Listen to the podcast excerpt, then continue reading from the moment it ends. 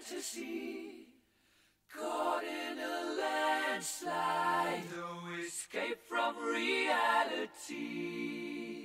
Open your eyes, look up to the skies and see.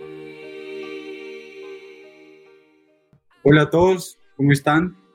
Una vez más estamos en el Rock Show. Esta vez eh, tenemos, yo creo que una, un personaje muy reconocido en el mundo de la publicidad acá en Colombia, eh, sobre todo en el mundo de las agencias. Ya, ya bastante personas cuando lo vean dirán, en algún momento lo vieron caminar por la agencia, por alguna de las muchas agencias que hay en Colombia.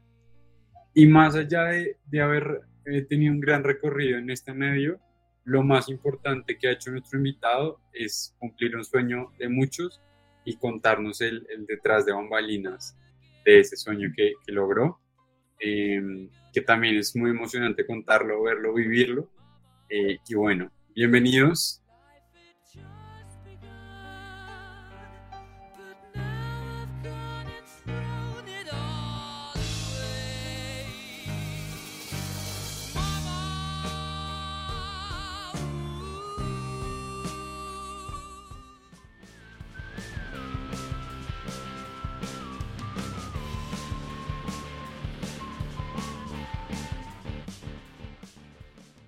Bueno, entonces, tengo la dicha y después de un largo tiempo de cuadrar agendas, lo logramos. Tenemos al señor Camilo España. Eh, lo voy a dejar ahorita que se presente, obviamente. Yo a Camilo lo conozco de vidas pasadas. Eh, tuve la fortuna de invitarlo para que fuera docente en un curso que se hizo de Google Marketing Platform en el Poli, eh, donde todos los estudiantes salieron enamoradísimos de del mundo, de que quería meterse eso lleno. Y con eso yo creo que ya es una, una gran, un gran abrebocas para todo lo que él nos va a contar. Bienvenido Camilo, ¿cómo estás? Hola Andrés, hola a todos, mucho gusto y un placer estar acá con ustedes. la pregunta base es, ¿quién es Camilo España y qué tantas, resumidamente, porque yo sé que esto puede mucho, pero qué tanto has hecho a lo largo de tu carrera? Cuéntanos un poquito ahí. Eh, bueno, nada, Digamos que iniciando, yo actualmente me encuentro trabajando en Adidas. Soy el Senior Manager de Performance Línea en Adidas. Eh, previo a esto, como tú dices, estuve, digamos, en varias experiencias a nivel de agencia, ¿no? Estuve trabajando en OMD, estuve trabajando en Starcom, en Ariadna, eh, iniciando también estuve lado del grupo de Mijabas, pues, como tú dices, estuve ahí un pasado importante, también estuve por de performance, estuve en Blacksik. Eh, y, como decías previamente, yo creo que la experiencia se ha hecho a través de los años es en esto, ¿no? Eh, mi paso a ellas es, es, curioso y como te dices, fue un sueño cumplido porque no solo fue eh, tener esta experiencia en digital, sino que desde pequeño también todo el amor por el deporte me llevó a donde estoy hoy. Y, y realmente como que labré mi, mi camino profesional y personal para poder llegar al punto donde estoy hoy. Chéverísimo. Ahí, ahí yo solo tengo por curiosidad, porque lo vi en LinkedIn el día que lo compartiste. ¿Qué deporte fue el que te acercó a Díaz puntualmente? Digamos que deporte no en específico. Yo siempre he sido amante del fútbol. Eh, también juego tenis. Esos han sido como mis dos deportes principales. Fútbol, lastimosamente, soy de un equipo que no patrocina a Díaz. Espero que en alguna vez en el futuro lo haga. Eh, pero también he sido amante del deporte desde pequeño a nivel global. Eh, ver los galácticos, al Milan de Ronaldo, de Chevchenko, me hizo amar el deporte bastante. Y precisamente eso me llevó en mi experiencia profesional decir, oiga, yo no quiero simplemente trabajar en mi vida, sino quiero disfrutar mi trabajo. Y al querer disfrutar mi trabajo, quise mezclar o fusionar mi interés por el digital, por los números y también con el deporte. Por eso fue que en el 2016, 2017 como que tomé la decisión y dije, bueno, ¿qué tengo que hacer para poder llegar a, cumplir mi sueño? Y me fui a estudiar una maestría en España en marketing deportivo. Eh, estuve estudiando en la Universidad del Real Madrid, un, marketing, eh, un máster en sports marketing, y, y, ahí terminé de enamorarme del deporte y enamorarme del marketing, eh, y cómo realmente podía fusionar estas dos pasiones que yo tengo. Y, eso fue lo que compartí en LinkedIn cuando hace ya unos 10 meses logré entrar acá a 10. en donde realmente fue cumplir un sueño, eh, cumplir un sueño de no solo eh, seguir creciendo en mis aptitudes en la parte digital, sino poder empezar a ligarme con toda esta parte del deporte que pues para muchos es un cambio de vida y también podemos cambiar vidas a través de esto. Buenísimo. Yo creo que yo lo yo del recorrido y de toda la historia sé una parte, pero no sabía todo eso. No me acordaba que se había estudiar, que eso también me Y me encanta también que yo creo que eso debe, resonar en la, cabeza de mucha gente y es ¿qué debo hacer para? Porque yo siento que mucha gente quiere trabajar en X o Y compañía, pero le hace falta esa parte de qué es lo que debo hacer. Sí, total, y, sobre todo saber el sacrificio que, que, uno tiene que hacer para poder llegar a donde uno sueño quiere estar, ¿no? Eh, yo en el 2016, cuando decidí estudiar en esta maestría, fue como, bueno, va a ser un año donde claramente no podré trabajar, va a ser un año donde me va a tocar ahorrar, donde de pronto sufriré de alguna forma no teniendo la calidad de vida que tengo en Colombia. Pero tenía mi sueño ahí en la cabeza y era en algún momento eh, estar trabajando en la parte deportiva. A días es un sueño cumplido y claramente quiero estar muchísimos años acá, pero, y, esto es algo que todo el mundo se ríe porque creo que desde que estuve en mis prácticas siempre lo he dicho, cuál es mi sueño laboral, y mi sueño laboral siempre es trabajar en, en, Santa Fe. Eh, y, todo el mundo se ríe cuando, cuando lo digo, ¿no? Pero siempre lo he dicho y es eh, poder trabajar en la parte de marketing, ser el presidente en algún momento. Eh, y, y, más que haya, hayan sido solo palabras, trabajé para poder estar donde estoy. Eh, fui a estudiar en deporte, veo todo lo deportivo que pueda estar, no solo fútbol, sino estoy tratando de enterarme de todas las cosas hace unos años, eh, tenis, ciclismo, etcétera. Y creo que no solo en el mundo digital, sino en la pasión que uno esté para poder realmente ser importante y ser líder, uno tiene que saber el 100% de todo.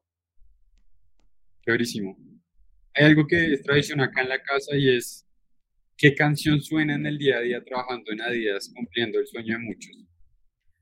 Yo creo que mm, la canción principal que, que, puede traducir el sentimiento o el sueño está en Adidas es lo que realmente nos lleva al fútbol y es el, himno de la Champions. Y es We Are the Champions de Queen. Eh, siento que todo el mundo ha pasado por esta canción en algún momento deportivo de su vida si ha ganado un torneo, si está participando, si es amante de la Champions, si es amante del, fútbol. Eh, y no solo el fútbol, yo me acuerdo que en el colegio, en cualquier deporte, para colocar al campeón, siempre uno colocaba esta canción. Y, y, eso es lo que nos hace vivir el deporte como tal, es lo que nos lleva a, nuestros, a nuestras raíces. Y esta canción lo traduce literal. Yo creo que compartir eso en LinkedIn sonó algo así.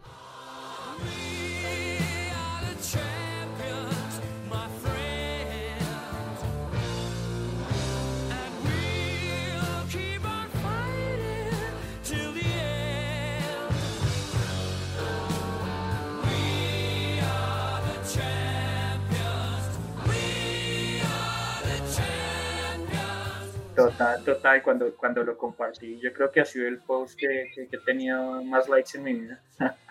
eh, puede, decir, oiga, lo logré después de tanto esfuerzo, ¿no? Eh, y que mucha, mucha gente siente que tiene que pasar muchísimos años o pasar toda una vida para cumplir un sueño laboral o un sueño personal. Eh, creo que eso también depende del esfuerzo y de las metas que uno se ponga. Eh, yo sí, sí me pongo en comparación con mucha gente, pues soy bastante joven, apenas voy a cumplir 30 años el próximo año. Entonces creo que he logrado cumplir mi sueño a una temprana edad, pero también es fruto del esfuerzo que, que he hecho durante mi vida. Sí, totalmente de acuerdo. Yo creo que ahora que escucho que va a cumplir 30 está bien, estoy, por buen camino. eh, yo creo que escuchando la dinámica de, de Adidas y experiencia, me encantaría preguntarle algo y es, yo, yo, en mi vida pasada trabajé también con Adidas y, sé que tiene unos elementos globales, que es una locura de las campañas, todo viene como ya planteado desde, desde mucho más arriba. ¿Qué tan diferente es trabajar con equipos globales a los equipos locales de las cuentas que llevaba antes? ¿Qué tal es la experiencia a nivel digital? Yo creo que la experiencia a nivel digital está hecha es en el cómo podemos aprender el uno del otro. ¿En qué sentido? Cuando nos llegan las campañas globales, eh, eh, hay un término que acá en Colombia lo decimos, pero es aplicado a todas las regiones, cómo podemos colombianizar las ideas, eh, porque muchas veces llegan cosas globales, no solo a Canadá, sino pues en todas las empresas que son multinacionales. Llegan las ideas, pero muchas veces no están localizadas. o los insights son muy, oiga, de Europa, de Estados Unidos, pero pues Latinoamérica es un mundo totalmente aparte. Y, y, es cómo realmente podemos retar estas ideas. Muchas veces claramente no es posible, eh, porque son, muy, son unos lineamientos, como tú dices, pero es ver cómo podemos aprovechar todos los aprendizajes globales para poder aplicarlos en, en, en, local.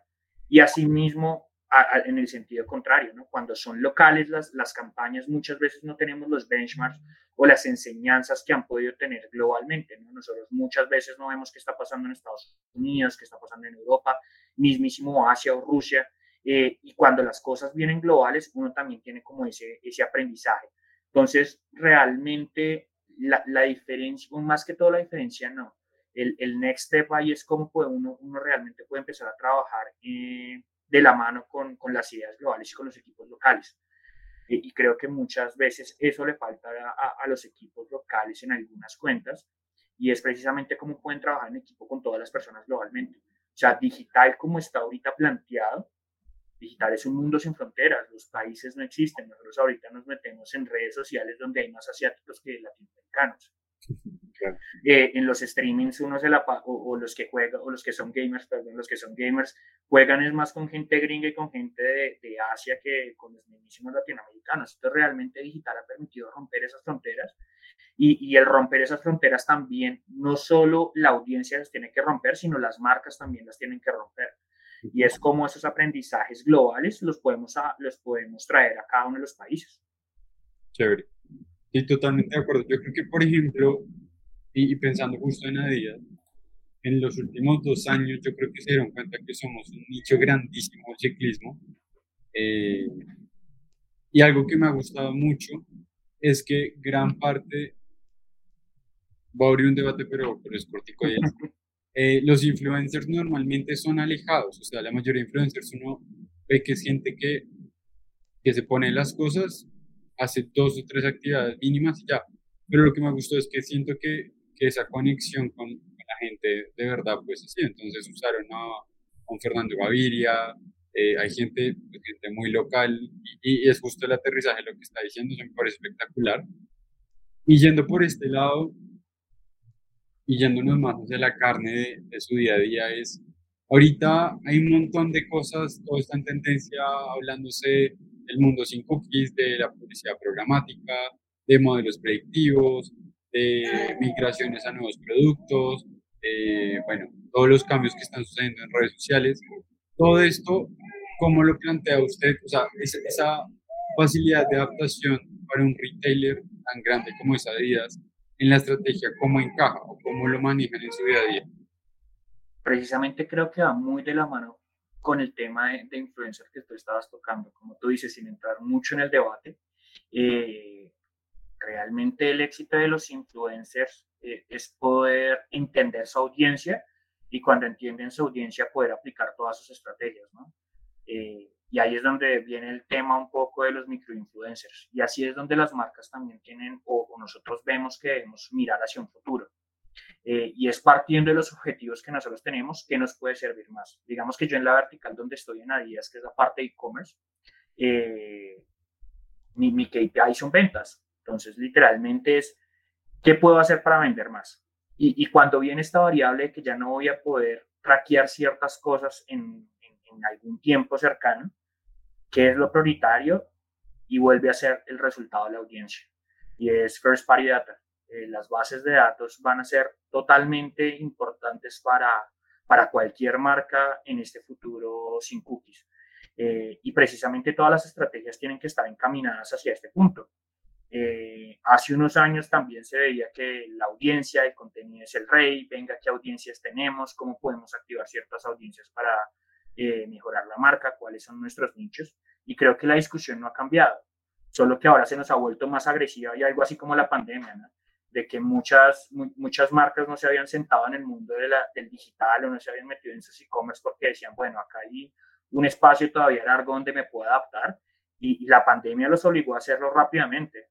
Y, yo creo que este mundo sin cookies, todo lo que pasó con iOS 14, todo, todos los comentarios de Google que se vienen también de, de dejar de traquear las cookies, pues va a ser relevante para nosotros y nos está obligando a cambiar agresivamente nuestras estrategias para el futuro. Eh, pero la estrategia para el futuro literalmente es cómo podemos empezar a generar nuestra propia data sin querer entrar en conflicto con nuestros grandes partners que son Google y Facebook o cualquier otra plataforma. Eh, literalmente tenemos que empezar a conseguir nuestra propia data.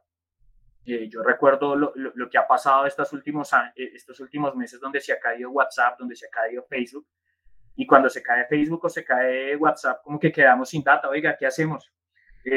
¿Cómo podemos impactar a la gente? Y es precisamente porque como este trabajo en marcas, este trabajo en bases de datos, muy pocas marcas lo han hecho. Eh, una de las marcas de, mi experiencia de mis vidas pasadas que, literalmente me les quito el sombrero por lo que han hecho, aunque pues también lo han hecho muchos de su industria, es toda esta parte de éxito con, con los puntos. O cuando tú vas a una tienda que das tu cédula y tienes todos los datos. Claramente el reto está cómo podemos empezar a, a conectar toda la parte offline con la parte online, ese va a ser también un reto para el mundo sin cookies en, las empresas o marcas que puedan hacerlo, pero ellos tienen toda la data del mundo de todos nosotros. Eh, y no solo esta marca, sino muchas marcas tienen toda la data y ese es el reto. ¿Cómo podemos obtener la mayor información de la gente para que en un momento en que no la podamos traquear, no lo necesitemos traquear, donde nosotros sepamos que si llegamos con un anuncio a alguna persona o le llegamos con un mensaje a alguna persona, es porque ya sabemos que esa persona va a recibir de la mejor forma nuestro mensaje y va a estar, o sea, de la exposición de, la creatividad, lo va a llevar a una intención de compra inmediatamente. Eh, ahí estoy siendo bastante exagerado, pero sí, el punto es ese, ¿no? De, realmente como todos nuestros esfuerzos publicitarios o nuestros esfuerzos en inversión o nuestros esfuerzos en mensajes se ven retribuidos en, en, ventas. Y eso es lo que el, realmente para lo que trabajamos es para eso.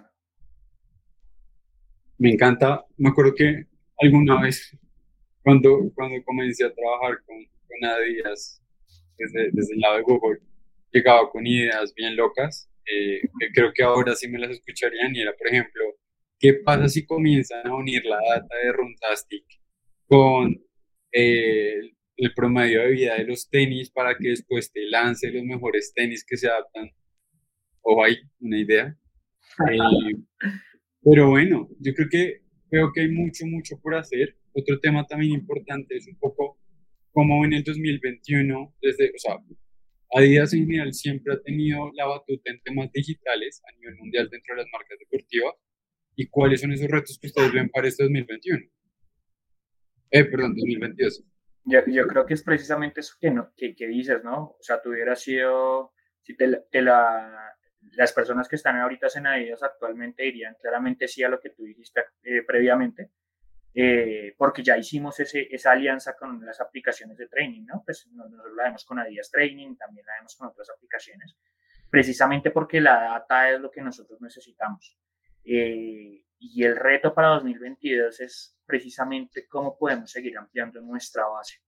Eh, al seguir ampliando nuestra base es conocer más nuestra audiencia y al conocer más nuestra audiencia es cómo podemos venderles más o no solo venderles más porque ahí, digamos que me, ya me meto mucho en, un término muy publicitario, eh, pero simplemente es cómo podemos crear la necesidad también o cómo podemos suplir las necesidades de las audiencias. Lo que tú dices, que si los tenis ya están desgastados y la gente no sabe eh, cada cuánto los tenis se deben estar cambiando porque no van a competir o no les va a servir de la misma forma, pues nosotros poder llegarle con ese tipo de contenido.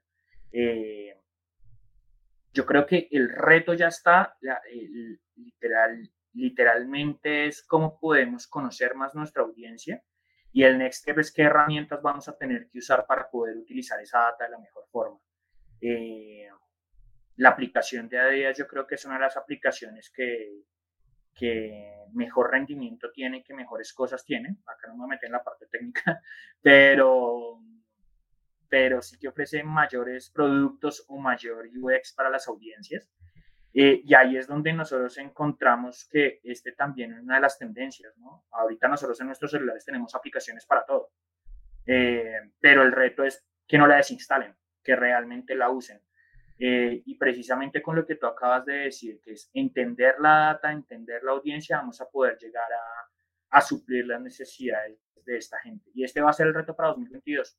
Eh, digamos que Google en, su, en, en, sus últimos comunicados dijo que la parte de cookies les va a estar a principios de 2023 y el reto realmente va a poder ser cómo podemos afrontar este mundo de Google sin cookies. Eh, de aquí para adelante también vienen, bueno, modelos de atribución, vienen modelos econométricos que vamos a tener que empezar a hacer para poder entender mejor el funcionamiento de lo que está sucediendo. Eh, lo que dije, el reto más grande de cómo podemos empezar a alinear la data off y la data on, que dejemos de hablar de digital eh, como una vertical aparte, sino que empecemos a hablar de marketing general. Una de las cosas, y, y, cuando tú nombrabas mi experiencia, una de las cosas que yo más amé en mi experiencia laboral ha sido ser profesor. Eh, y tuve la, la, fortuna de poder trabajar en el Poli, de poder trabajar también en un curso en la Javeriana. Eh, pero dentro de estas charlas que, que, o estas clases que también daba en el Poli, eh, yo siempre he tenido una frase en mi cabeza y es cómo podemos democratizar el marketing digital. ¿Por qué? Porque ahorita muchas marcas están como, o no muchas marcas, realmente muchas empresas sienten que digital es importante, pero todavía no se han puesto la camiseta. O sea, sienten que, oiga, contrato un equipo de marketing digital y ahí está, y ellos me van a solucionar todo lo que necesito hacer. Eh, pero realmente cuando vemos que, que, las grandes cabezas o los grandes líderes de cualquier marca, eh, no es que sean digitales, pero se ponen la camisa, la camisa digital y empiezan a entender todo este mundo digital, pues tienen un futuro por delante increíble, ¿no? Y es que realmente el potencial es tan digital eh, de aquí para unos años. Claramente no va a ser lo único y muchas personas también cometen el error de, oiga, venga, nos metemos solo en digital y olvidamos toda la parte off, olvidamos toda la parte en la tele, hablan de publicidad. Tampoco ese es el punto porque todos los mundos tienen que convivir, pero sí es importante entender todo para saber a qué le tiro. Bueno, Camilo, muchas, muchas gracias por este espacio. Para cerrar, me gustaría un montón. Yo creo que más allá de la inspiración es el factor de trabajo que usted tiene detrás en su carrera y es esa persona que nos sigue, que nos escucha, que nos ve, porque esto también sale en podcast, es eh, con respecto al futuro medio y largo plazo profesional, ¿cómo ve que, o sea, qué debería motivar a la gente, qué debería mover a la gente para alcanzar esos sueños, sobre todo en este ámbito digital que, pues lo que hablaba usted, eh, antes pensar en trabajar en Adidas era imposible, pero pues ahora es posible trabajar en Google, en Airbnb, en Twitter, en otras empresas, como que las cosas han cambiado. Yo creo que lo principal frente a esto, y lo dije cuando también se lo daba clases a los estudiantes eh, que les pude dictar, es el tema que digital es un mundo nuevo todos los días. Es un mundo donde toca aprender todos los días, donde tú no te puedes quedar con un curso que hiciste hace tres años, que hiciste hace cuatro años, tú no te puedes quedar con algo que leíste hace un año porque las cosas han cambiado muchísimo. Y, realmente el éxito en esta industria es, es precisamente poder generar un autoaprendizaje frente a esto.